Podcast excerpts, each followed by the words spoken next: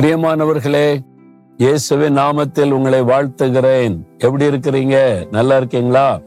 சந்தோஷமா இருக்கிறீங்களா? மன மகிழ்ச்சியா இருக்கீங்களா? அதுக்கு தான் ஆண்டவர் தானே உங்ககிட்ட பேசுறாரு. என்ன அடிக்கடி சோர்ந்து சோர்ந்து போறேன்னு சொல்றீங்க?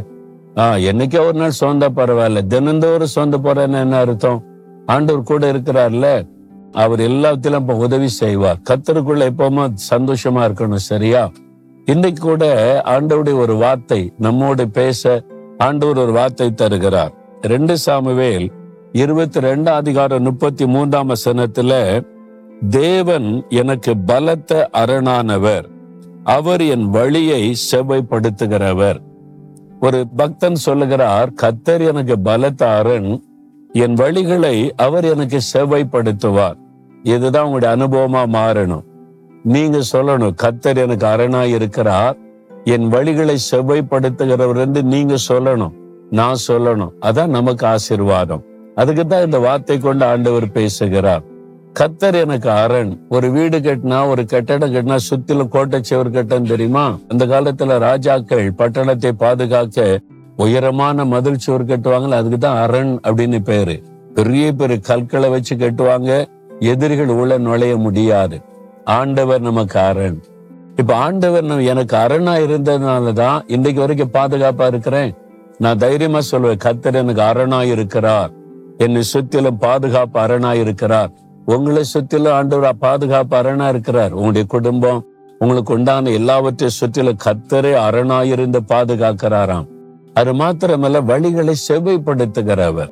நான் கடந்து வந்த பாதையை பார்க்கிறேன். நிறைய கரடு முரடான பாதை மாத்திரம் இல்லை நிறைய மிஸ்டேக்குகள் தவறுகள். மனுஷங்க தானே. நம்ம எல்லாருமே தவறுகிறவங்க தானே. யாருமே ஹண்ட்ரட் பர்சன்ட் பெர்ஃபெக்ட்லாம் கிடையாது. நான் திரும்பி பார்த்தா என்கிட்ட எத்தனை மிஸ்டேக் இருந்தது குறைகள் இருந்தது தவறு இருந்துச்சு.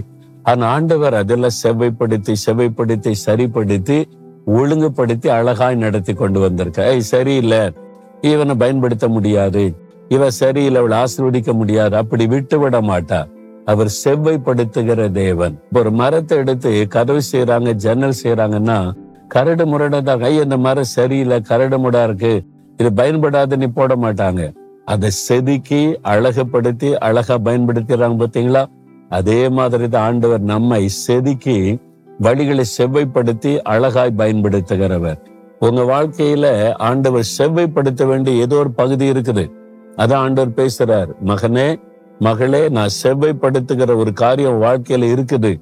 அதனாலதான் உனக்கு தோல்வி ஏமாற்றம் பயம் கலக்கலாம் நான் சேவைப்படுத்தட்டுமா நம்ம இடம் கொடுத்தாதான் அவர் செவைப்படுத்துவார் நீங்க இடம் கொடுங்க நான் சொல்ல ஆண்டவரே என்னை செவைப்படுத்துங்க என்னை பரிசுத்தப்படுத்துங்க. என்னை உணர்த்துங்க. என்னை சுத்திகரிங்க அப்படின்னு நான் ஜெபம் பண்ணுவேன்.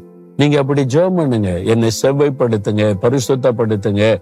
என்னை சரியா நடத்துங்க. தவறுகளை சரிப்படுத்துங்க. நீ ஜெபிக்கும் போது ஆண்டவர் செவ்வாய்ப்படுத்தி அழகாய் நடத்துவார். அப்பதான் நமக்கு அரணான பாதுகாப்பாக இருப்பார். சரியா? அப்படியே சொல்லுங்க பார்க்கலாம் ஆண்டவரே என்னை செவ்வைப்படுத்துங்க. என் வழிகளை சரிப்படுத்துங்க. என்கிட்ட இருக்கிற கரடு முரடான வேண்டாத காரியத்தில் அப்புறப்படுத்துங்க. எனக்கு நீங்க அரணாயிருந்து பாதுகாக்கிறதற்காய் ஸ்தோத்திரம் ஸ்தோத்திரம். இயேசுவின் நாமத்தில் ஜெபிக்கிறேன் பிதாவே. ஆமேன் ஆமேன்.